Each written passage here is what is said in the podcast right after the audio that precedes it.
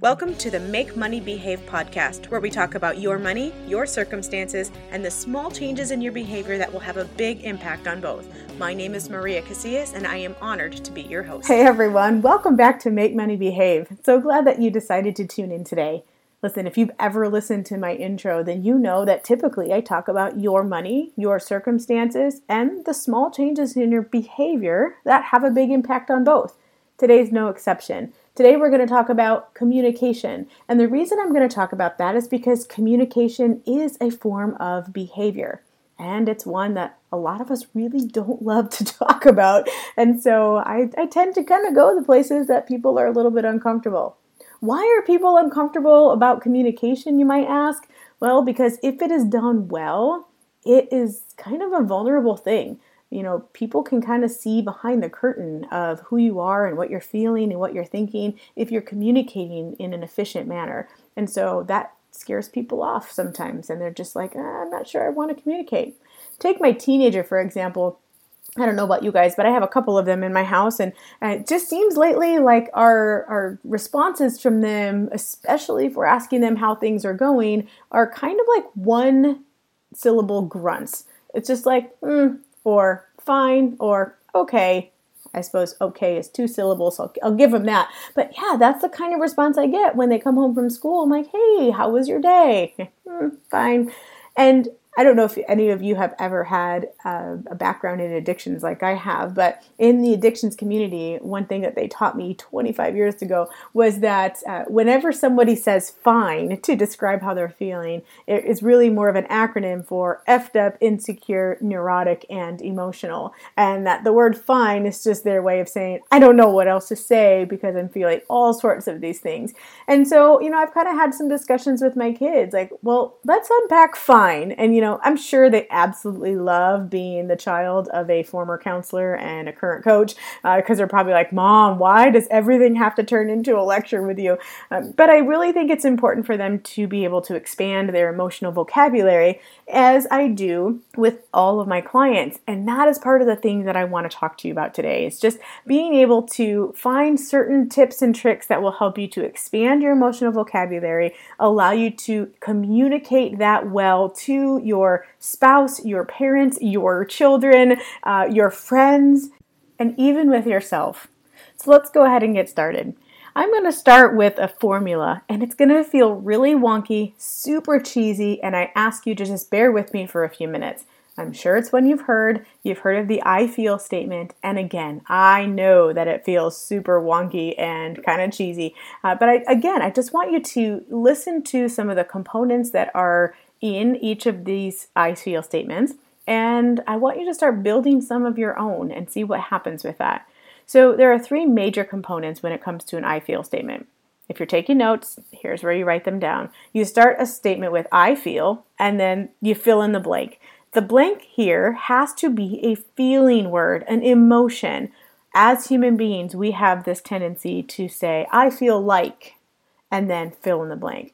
And what happens when we do that is we set up more of a simile where, you know, we say, I feel like, you know, like you disrespect me. Uh, and that's not really a feeling, that is a thought. When we say, I feel like, it turns into a thought. I think you disrespected me. But if you feel something, then in that scenario, you're feeling disrespected. Do you see the difference? And that allows you to own the feeling.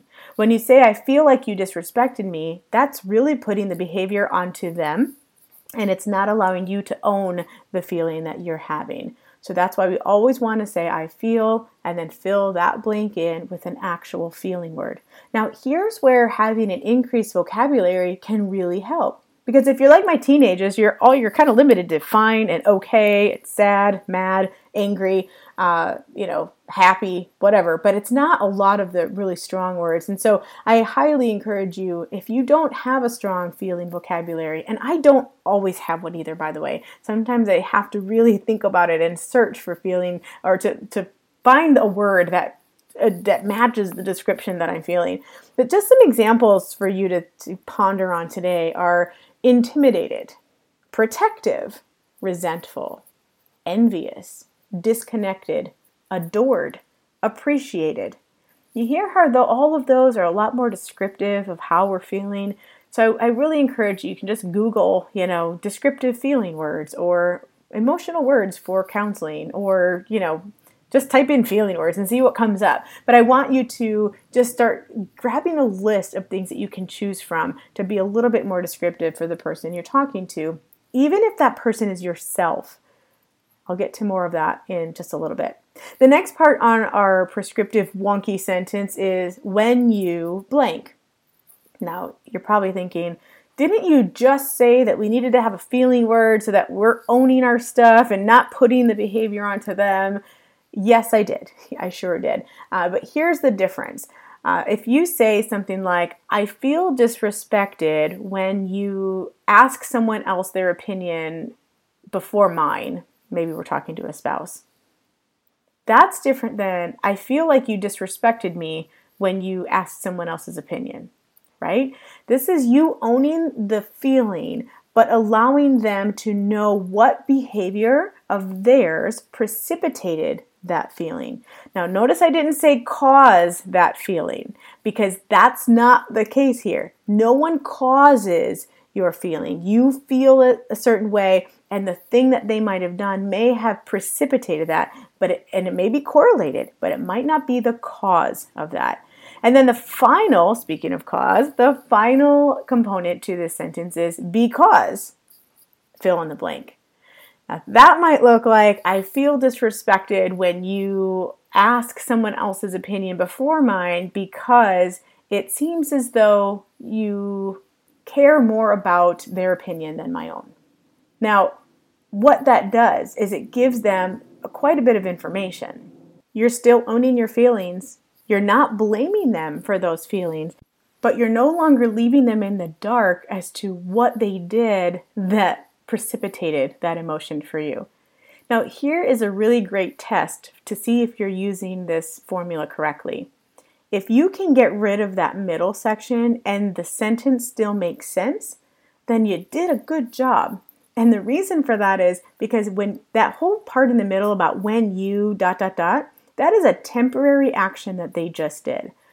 The part about because dot dot dot, whatever you fill in the blank with that last part about because, that thing is probably connected to several different behaviors over the course of time. And they might, the, the real thing is that the emotion is connected to the reasoning behind that motion, not that specific behavior. So, in the example we just used, you know, I feel disrespected when you uh, ask somebody else, or I felt, I guess in this case, it is past tense, isn't it? Sorry. I felt disrespected when you asked someone else's opinion because it seemed as though that opinion was more important to you than mine.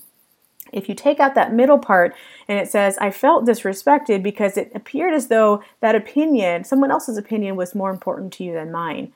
Now we understand that anytime that individual creates a scenario where someone else's opinion is more important than yours, that's really what hurts you.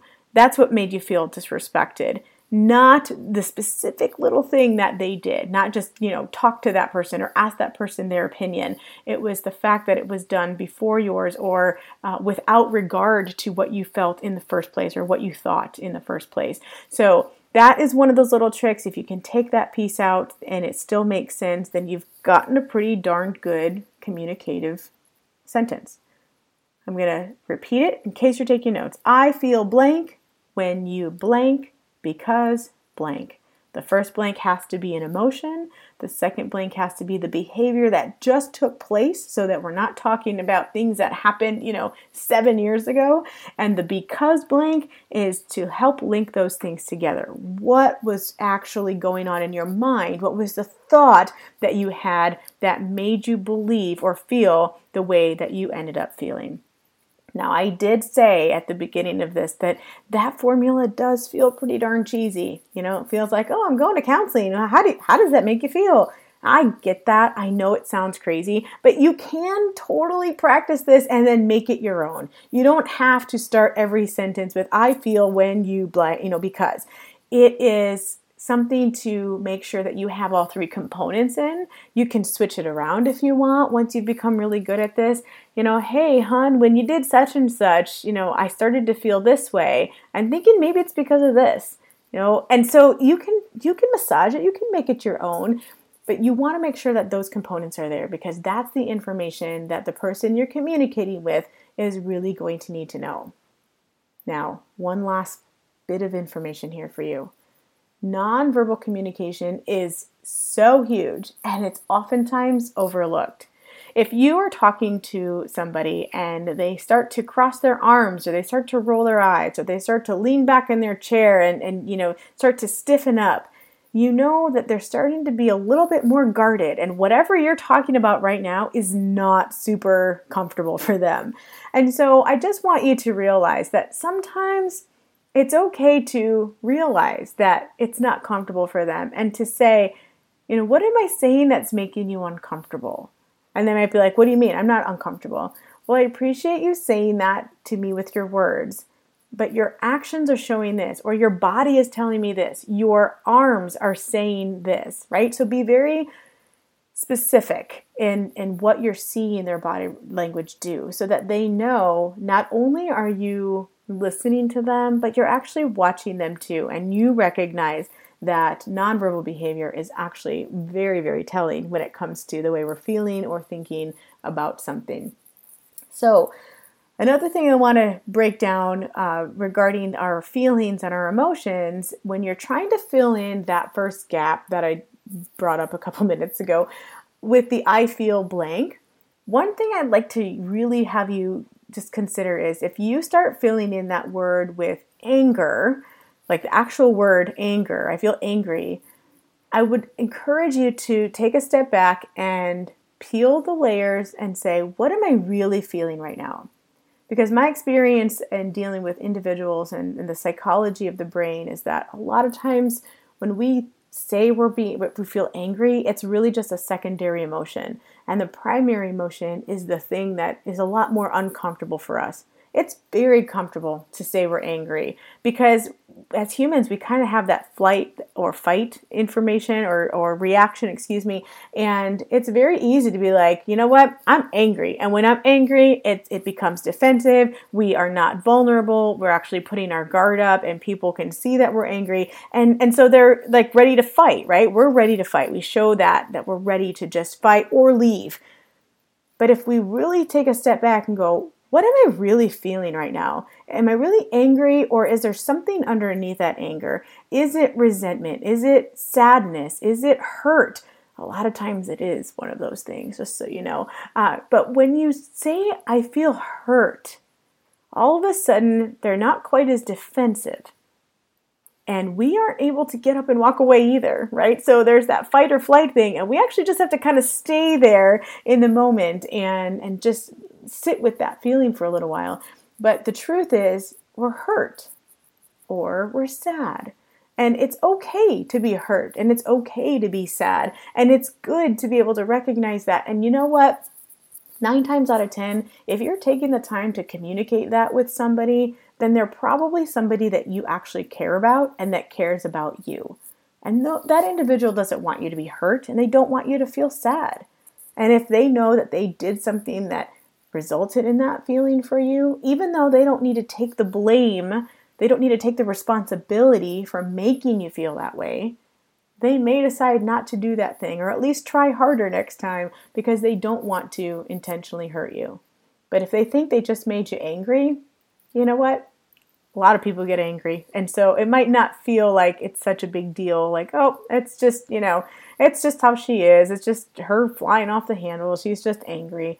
So it is it seems more vulnerable for sure because it is uh, but it is important for you when you're especially when you're communicating with yourself to be able to say okay i feel angry but what am, what's really going on? So i can again expand that vocabulary and you can be able to know how to move forward later. Uh, and then the other thing is when you start to realize how you're feeling you can start to actually try to figure out what thought started that emotion for you. So the behavior on their part was something that precipitated a feeling and you felt that thing. But there is a thought in between what they did and how you felt. And a lot of times we don't even get to the spot where we can identify that thought because we're so busy just pretending to be angry and not realizing that we're actually hurt or saddened, and there is probably a preceding thought that goes along with it.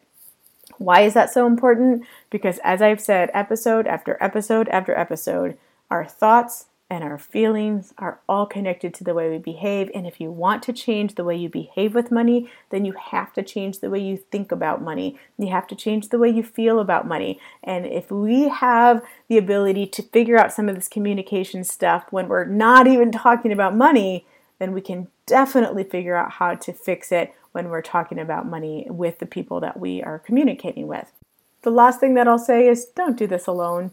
If you want help navigating how to figure out what you're feeling, what kind of vocabulary to put around that, how to figure out what preceding thoughts came before that feeling in the first place, just reach out to me. I would love to help you with that it's a challenge for me and it's one where I always learn more about myself each and every single time because my vocabulary expands every time I have to help another person figure out the right words for their emotions at that time.